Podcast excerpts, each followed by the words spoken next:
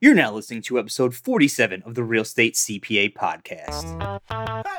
Your source for all things real estate, accounting, and tax. Here we reveal our secrets that can save you thousands in taxes, streamline your accounting process, and help grow your business. Stay tuned to hear insightful interviews with industry experts, successful real estate investors, and current clients on what strategies they use to grow their business and how they steer clear of Uncle Sam.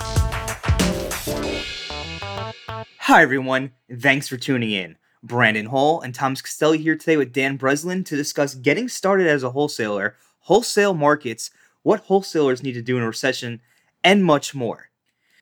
Dan is the founder and president of Diamond Equity Investments, a real estate investment company wholesaling and flipping properties in Philadelphia, Chicago, Atlanta, Miami, and Tampa. Dan has been a full time real estate investor since 2006 and averages 25 deals per month. With April 15th officially behind you, it's never been a better time to start tax planning for 2019 and the years ahead. Our Tax Strategy Foundation engagement is a multiple call series that walks you through the tax strategies you'll need to reduce your tax bills. At the end of the series, we'll give you a tax strategy blueprint that summarizes each strategy and what actions you'll need to take to implement them. And if you need assistance throughout the year, our team is there to help you every step of the way. There's no need to pay more taxes than necessary head over to therealestatecpa.com and fill out the form on the Become a Client page to get started today. And without further ado, let's jump right into today's episode. Dan, thanks for coming on the show today. Would you mind giving us a little bit of a background on who you are and how you got into the real estate space? That's cool. So I uh, I've been in since 2006. I was kind of like flunked out of life. I was a car salesperson, and I had done you know odds and end jobs, painting, uh, electrical work, contracting, basically anything to keep the bills on. I was like 25, 26 years old, and I'd gotten in a little bit of trouble, so I wasn't really, uh, you know, I didn't have a car, didn't have uh, any money left, and and got into the business with no, no other options, no other job prospects at the time. Uh, and we went to one of the Get Rich in Real Estate seminars, and they started talking about wholesaling. They talked about flipping houses, and they talked about using other people's money to do that stuff. I remember when I heard all those things was like, oh my gosh, this is great. I found my calling. And I got into the business and, you know, it took six months or so to do that first deal. Found something for $5,500 in like a really rough area. I ended up uh, putting it under contract, trying to find the money to flip it because I really like, I always wanted to flip houses. That was, I never knew about wholesaling. That wasn't like, oh, I want to be a wholesaler. It was, I want to get into business and flip houses. Um, we couldn't find the money for that deal. I ended up putting it on Craigslist for eleven thousand five hundred dollars, and it sold full price. Maybe like a week later, went to settlement. You know, a week after that, and so three weeks after that lead had come in, I was sitting there with the six thousand dollar check in my hand, and you know, thinking that I was onto something. So, fast forward to today. Where are you currently in your real estate career? Uh, cool, good question. So I at that time split up with my daughter's mother. She moved to chicago. That was 2006 so being a dad became you know weekend visits whenever we could afford plane tickets both ways. Uh, so it was always like a dream of mine to move to chicago. Like oh my gosh i just want to do that. And you know i tried a few times and failed. But that beginning from starting with that first wholesale deal and eventually building the systems and then eventually by it was you know years and years later before i developed the systems in Philadelphia that allowed me not to have to go out to the living room every day and really find the right people, the partners that I have that I'm blessed to have to this day that allowed me to even consider like moving out of state uh, and thinking that I wouldn't have to leave the other city, you know, Philadelphia behind. And because I was successful there in Philadelphia, it was always a little bit of a crutch holding me back from going to Chicago. So when I finally made the move in 2015, beginning of 2015, with the right people in place, uh, that market continued to grow. I learned how to go into other markets. We opened Chicago, we opened Tampa because it was really cold in the wintertime here. When I got here in Chicago, it was January and it was, uh, it looked like, uh, you know, the big like icebergs were kind of floating out, you know, the big flat icebergs in Lake Michigan out the window were like floating, you know, you see like the abominable snowman riding one of them. Um, so we did Tampa, thinking that I would like have the you know write off business expense trips down there. I've done that once or twice. It never turned into what I thought. But then I did enter Atlanta because of the heat in the market and because I had an introduction to somebody I knew moved there who was a really top notch partner and still is to this day. Uh, and it was a very similar situation that was why I entered Miami, and it was a person who kind of came to the forefront. So now we have all five of those markets cooking. Uh, we've probably done 45 deals, 50 deals on our best month. We average about 18 to 20 deals per month right now in those markets. Of all the deals that we do, a few hundred deals a year, about like 8, 10% are fix and flips. Um, the rest are all wholesale deals. So the way we view our business is that we're, you know, wholesaling to find the ones that fit well for our resources in whichever market it's in. Whether that's private money willing to participate in deals, a lot of that is geographically driven. Uh, whether that's you know our contractors are available, that's obviously geographically driven. Um, so in Chicago and in Philadelphia, where I've been and where I'm present, we have a more robust uh, team of contractors. And then Atlanta, you know, follows us up for the flips and, and same kind of deal. Um, in so far in Miami and Tampa, it's a little slower moving and more competitive market for us, and it's it's a little bit difficult to get deals that make sense to actually do the work, fix, and then turn around and sell.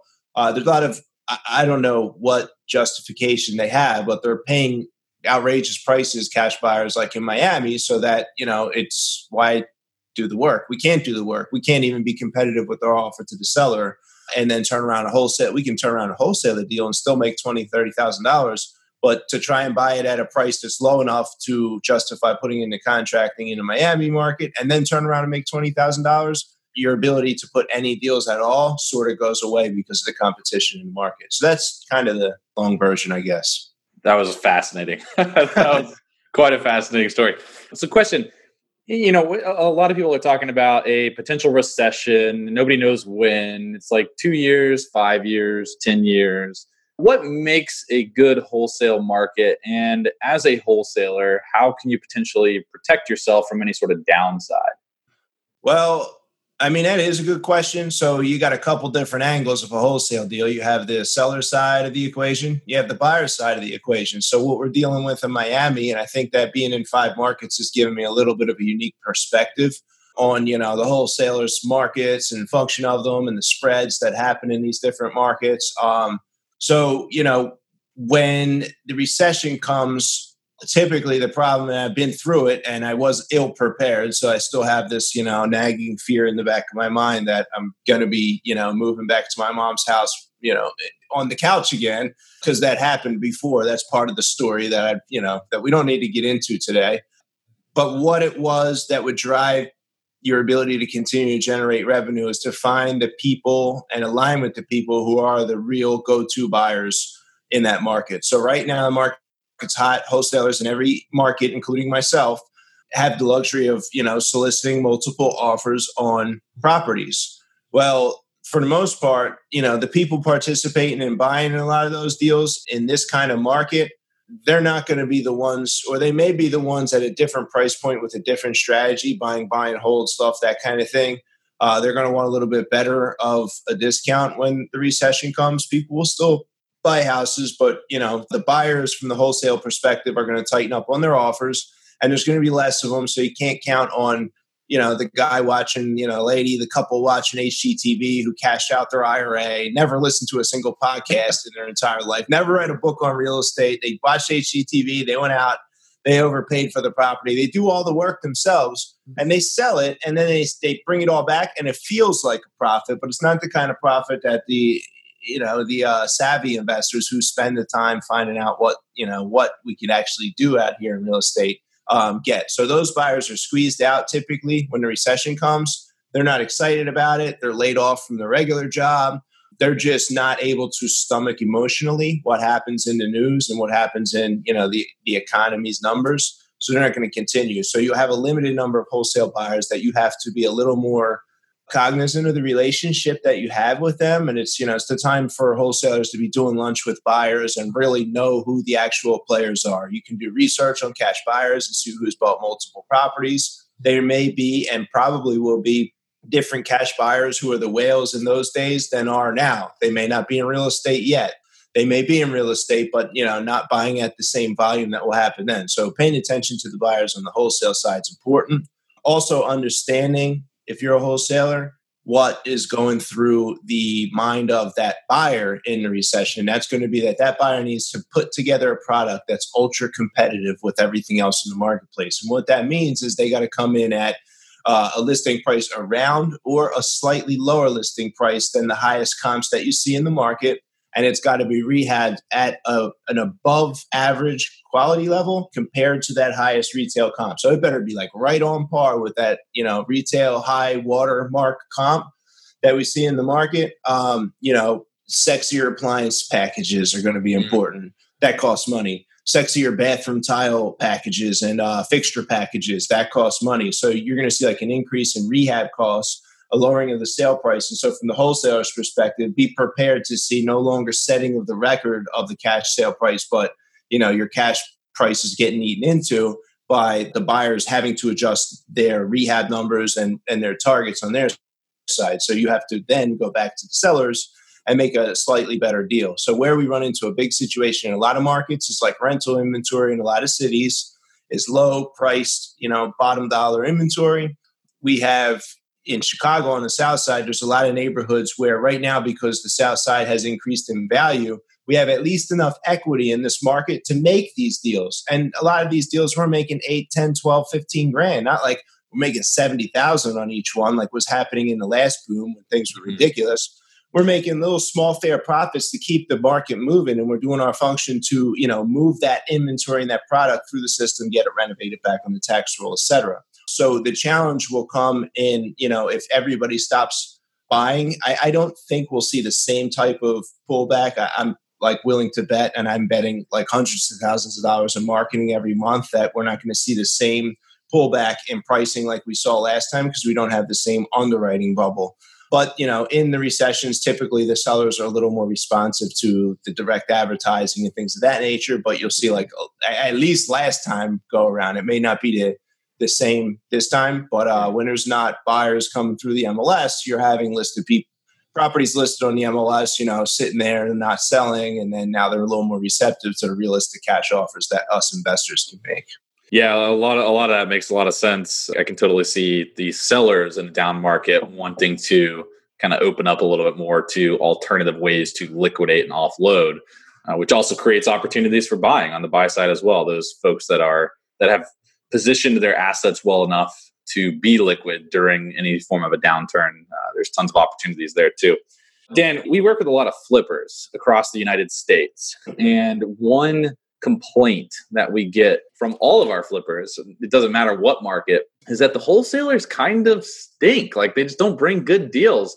But it's very clear that you're crushing it. So, how are you differentiating yourself? And how is your business standing out from the crowd of of like mom and pop wholesalers? Well, again, it's a couple different things too. So, like, you know, a lot of these wholesalers, including myself, are probably making money on offensively high price deals compared to what these, you know, flippers who are attending podcasts and who are savvy enough to figure out the business and who are probably sending direct mail themselves. And, you know, they're just like me. I'm kind of spoiled. I want the best of the best when it comes to a flip deal. So, you know, how can you hate on the guy if the guy's out there making money? It's just not necessarily a viable source like it would be a viable source, you know, later on in, in the recession. And then, you know, the more important thing is not all wholesalers are created equal. Typically, your wholesaler is like me. He, he got into the business with no job. He's broke. He's living at his mom's house. He, he doesn't know anything about value in real estate he's doing his best to put some deals together and you know function the best he can while he does like his apprenticeship in the real estate market, kind of like I did uh, all those years ago. So you know the wholesaler in general is like a, a limited experience, limited. You know, I, I don't want to say like limited intelligence, but definitely limited experience, and, and it definitely attracts because of its low barrier to entry a lot more people. So it's kind of like, you know, the music business. So like as for fun, I have artists that I'm developing and I like to write songs and hooks. And we shot a video the other day with helicopters and, you know, the whole nine. We got like no chance of getting through, breaking through. We haven't broken through with these guys. And we do work with people who've broken through and performed on stage with Biggie and Tupac, um, working in, in our circle and putting together production and everything. So the chances of success are very slim, even for a wholesaler. But the cool thing about wholesaling is like you can get lucky and still bring in a few checks with, you know, a comma and it can be like life changing money. But I've seen a lot of people come and go from the wholesaling game and never, you know, a lot of people who are savvy and who, you know, work their way through, a lot of them just start flipping houses. It's less work.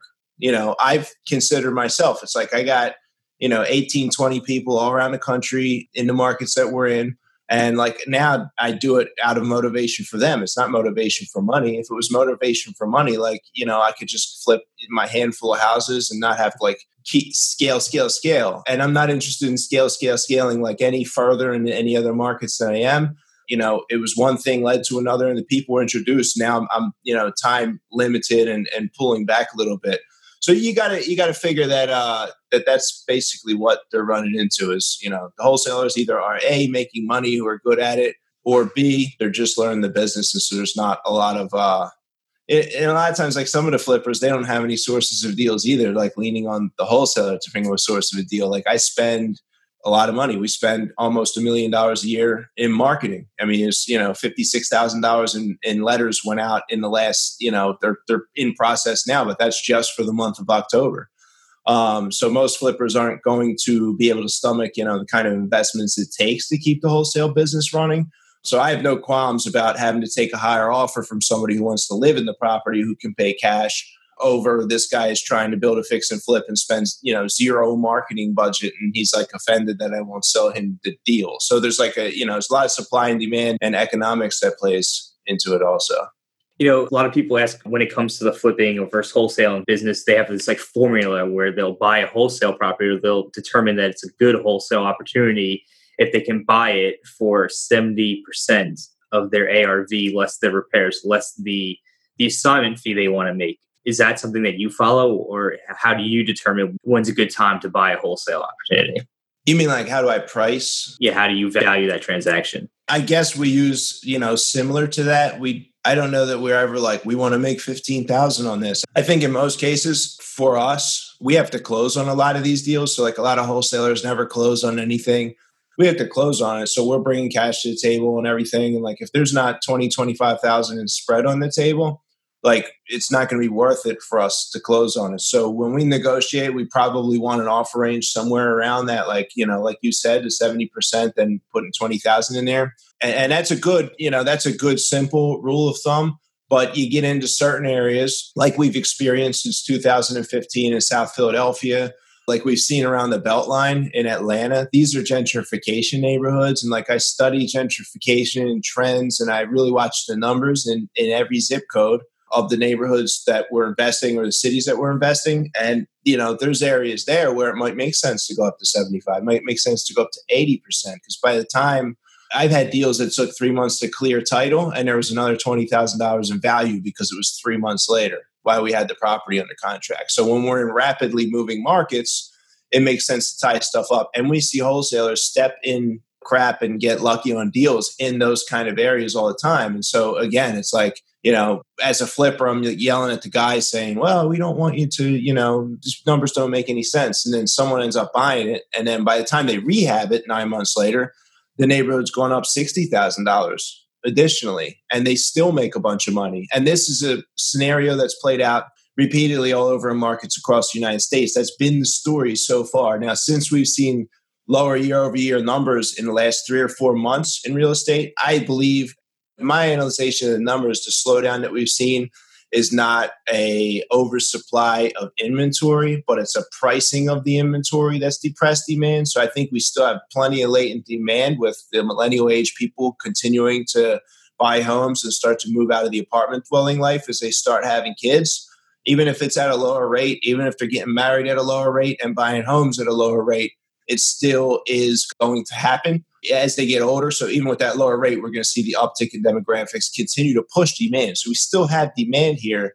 It's just that the supply costs too much. And so the pricing of the economics is the reason I believe we're seeing that slowdown. Quite different from 2008, 9, 10, when we have way too much new construction had taken place to the tune of, you know, three to 500,000 units per year in addition for you know several years running to give us such a glut of inventory you know last time around.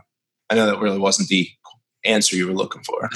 I love the wave of optimism. That's good because we've been talking to a lot of people who are like the recession it's right around the corner. So i like hearing that that we've still got some demand there and that's good. I mean you're in the trenches every single day so you probably know better than anybody definitely better than us I mean, one, uh, if I could, one other thing that I'm noticing is that the pricing increase it's hard to say and take, oh, here's the house in America and it's going to go up in value, period.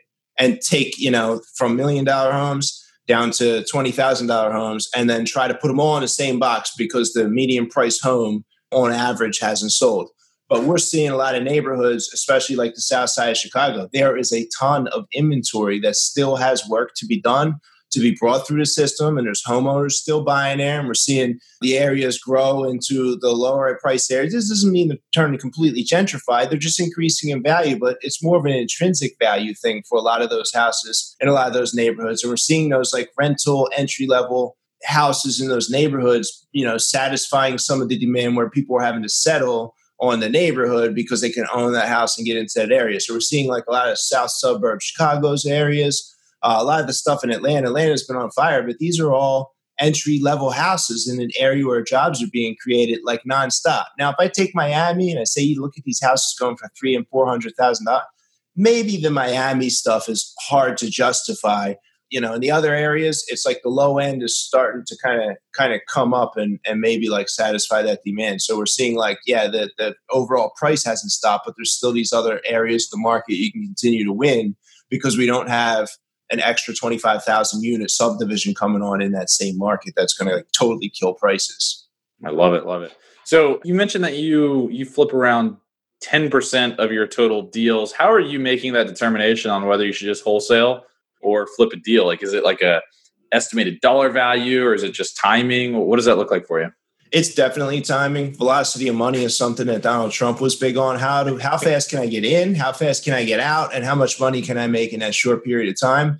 So we're always considering the velocity of our money, how much money we're going to have to put in sometimes I am motivated by putting a lender's money to work. So if I have a lender who has come to me and they have a certain amount of money kind of on, on the sideline there and they're ready to do something with that, I try to find a deal to put their money into to keep them in the loop in my network, but I know they're trying to accomplish certain goals or trying to achieve, uh, you know, their rates of return for the year. Some of these people, you know, it's their retirement. They're trying to live off the interest. So we try to include them in the deals wherever possible. The other motivating force would be like the contractors, you know, the availability of them to come in do the work. Maybe they're tied up with three or four jobs. It might make sense for me to just wholesale the property out rather than try to buy it and overburden uh, the crews in that area. And then the other thing is, it depends, you know, which market it is, but price point of the rehab. I don't want to get into architectural drawings. I don't want to get into full gut renovations where we're reconfiguring the entire interior of you know an entire property so anything that's more of a cosmetic rehab in the 40 to 50 maybe 60000 range or less uh, new kitchens new bathrooms new windows new roof we can handle all that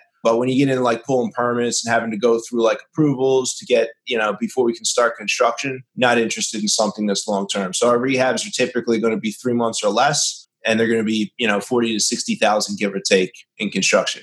So to pull this off, to pull you know the, the, wholesale and you know fix and flip operation off, kind of sounds like eh, they're almost two halves of one business. What kind of team do you need to pull that off?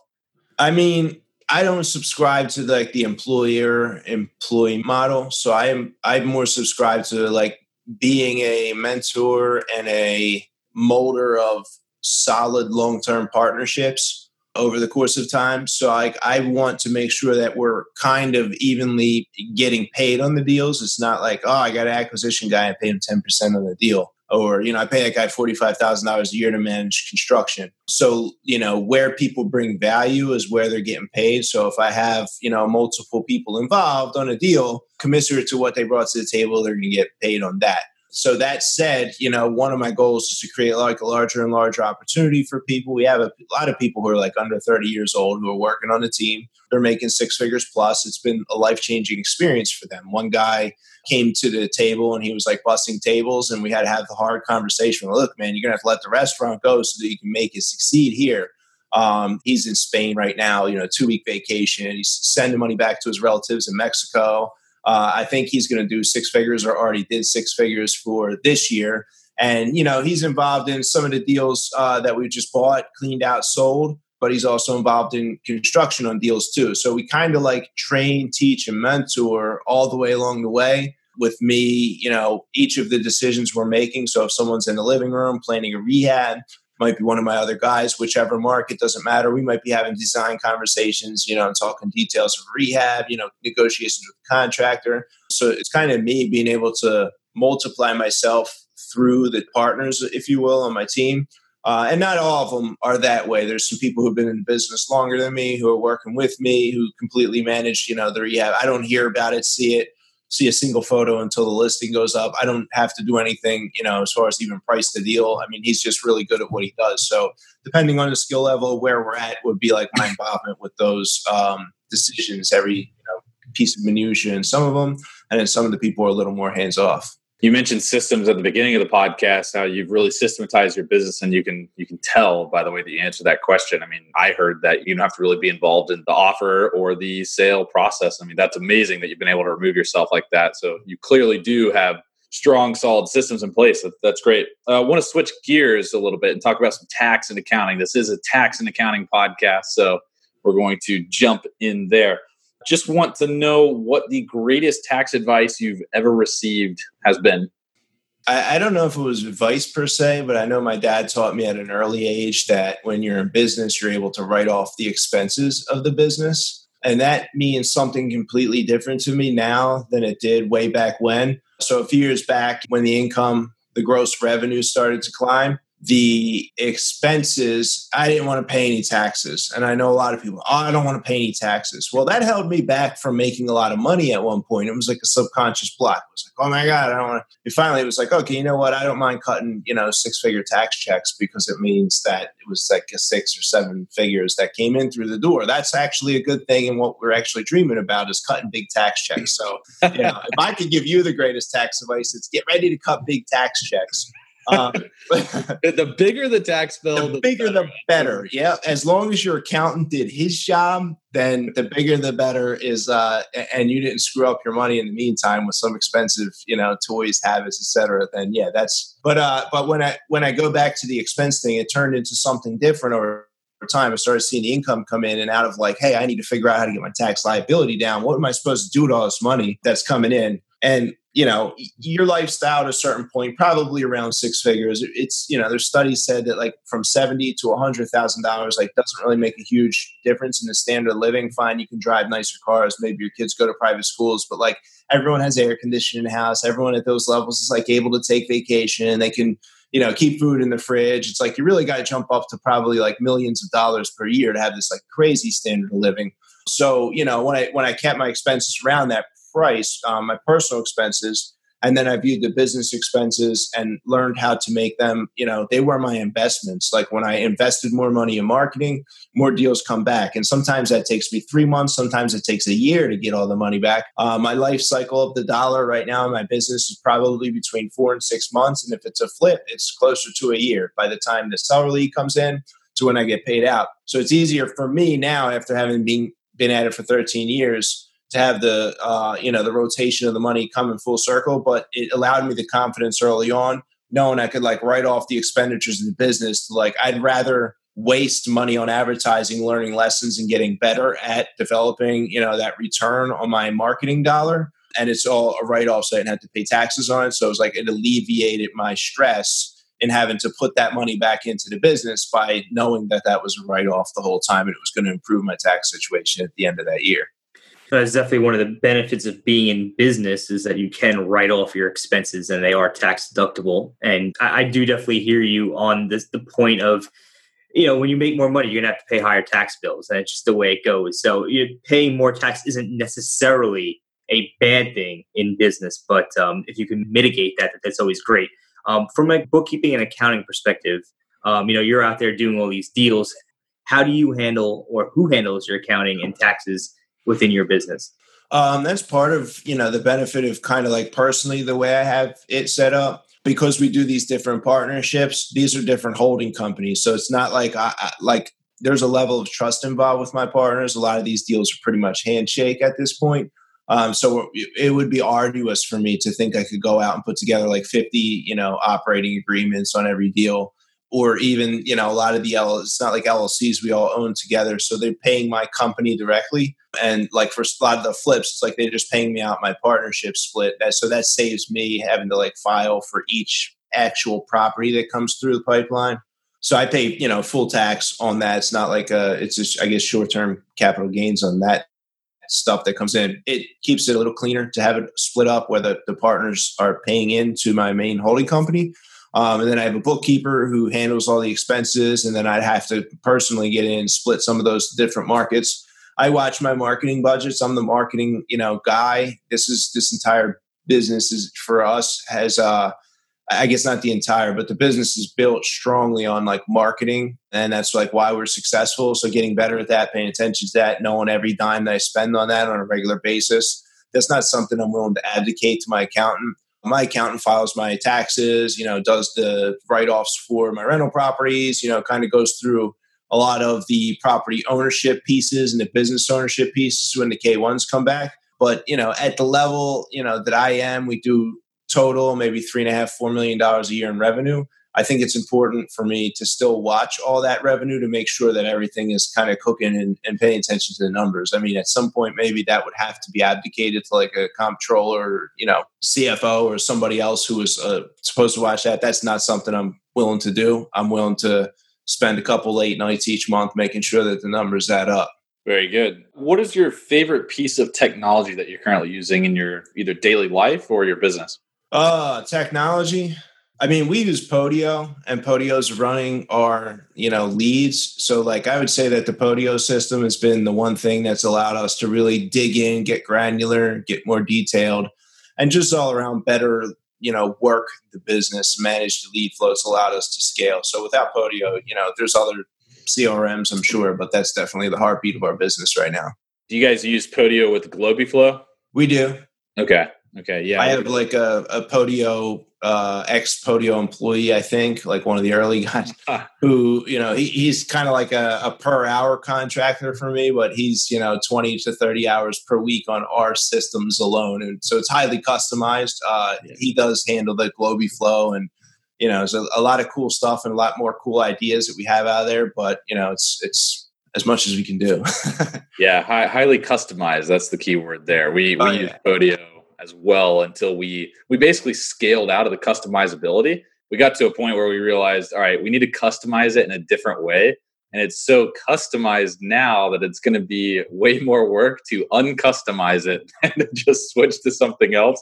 So we pulled the plug, but Podio was amazing for us for multiple years. So yeah, I am a big fan of Podio, especially when you pair it with Globiflow. It's very cool. Nice. Before we wrap up uh, here today, is there any advice that you want to share with our listeners that you know may help them in their in their real estate career? I mean, the, the real lifeblood, at least from my perspective and watching a lot of people over the years, is that no matter what you're doing in real estate, you need deal flow. You need to find a pipeline of deals, whether that's you know quality agents bringing them. I mean, that's kind of like a unicorn. You know, quality wholesaler bringing them. It's kind of like a unicorn or whether you have like we did a lot of direct to seller deals based on you know sending out letters and marketing. It's the same stuff a really good agent or a really good wholesaler is going to do anyways. What we do we send out marketing we're putting billboards up and we're you know running tv commercials and the whole nine you know, I guess even in other avenues of real estate, whatever it is.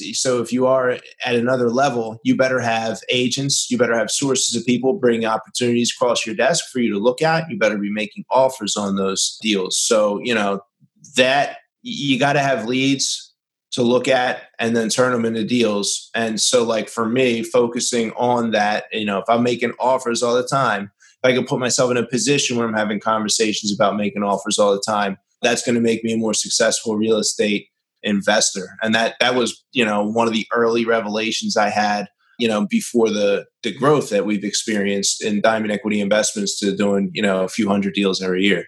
Great. If our listeners want to get in touch with you, what would be the best way to do so? So I have a podcast also, the REI Diamond Show, Real Estate Investment Jewels of Wisdom and I bring guests on there for about an hour or so. They shut the door, same way you know we did, and we just have you know down to the details conversations. Uh, I bring a perspective to the questioning, very detailed, very deep, very thorough uh, to the guests. That were some of the that's some of the feedback we've gotten from the audience members.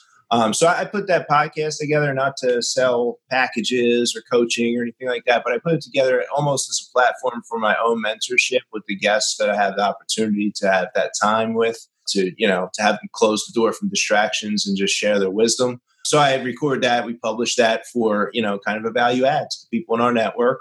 As a bonus, early on, and you know, when before we started the podcast, I wrote a book, Become a Wholesale Real Estate Master 165 pages. It was kind of the blueprint or the business plan for Diamond Equity Investments before I started to duplicate myself. I wrote that book, to got my thoughts together on ex- actually how I was doing the business, and I shared that with partners who are now still, you know, to this day working somewhere in the business here for Diamond Equity Investments and, and you know, having successful careers. So you can get a free PDF download of that at reidiamonds.com. And if you want to reach out, say hello, get in touch with me, there's also a contact form there that I personally manage. Awesome. Well, thanks again for coming on today and uh, look forward to uh, releasing this. All right, cool. Thanks for listening to today's show. If you enjoyed the show, please find us on iTunes and leave us a review. You can also email us at contact at therealestatecpa.com with any feedback or topic suggestions. We are always taking on new clients, and with the new tax laws in play, you really don't want to navigate this alone. Let us help you save money on taxes and with your accounting and CFO needs. To become a client, navigate to our client page at therealestatecpa.com and fill out a web form with as much detail about your situation as possible. Thanks so much for listening. Have a great rest of your week.